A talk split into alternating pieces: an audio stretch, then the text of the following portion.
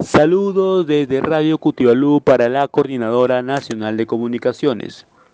Tras la nota difundida por Cutibalú sobre los carteles en contra del candidato Pedro Castillo y que evidenció que las instituciones electorales no actuaban frente a esta infracción de la norma electoral, el Jurado Nacional de Elecciones, junto a la Fiscalía y Policía, empezaron a retirar estos carteles en distintos puntos de la ciudad de Piura pese a que en la víspera el titular del Jurado Electoral Especial de Piura había señalado que su entidad no podía intervenir en el caso de una contracampaña electoral que invadió gran parte de la ciudad con carteles y pancartas, los fiscalizadores del Jurado Nacional de Elecciones procedieron a retirar estos carteles al evidenciar que efectivamente vulneran la norma electoral.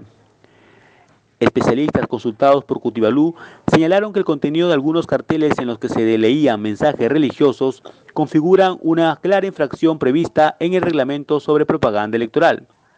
Las pancartas se encontraban además en zonas de riesgo por estar colgadas en postes de energía eléctrica, por lo que la empresa Enosa también participó del operativo de retiro de la propaganda.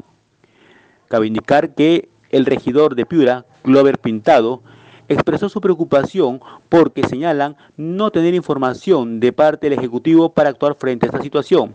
Sin embargo, resaltó que se hiciera respetar la ordenanza municipal que prohíbe justamente la ubicación de estos carteles en zonas de alto riesgo como postes de energía eléctrica.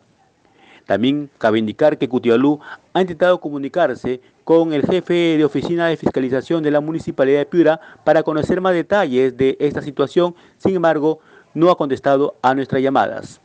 Desde Piura, informó para ustedes Roger Valle de Radio Cutibalú para la Coordinadora Nacional de Comunicaciones.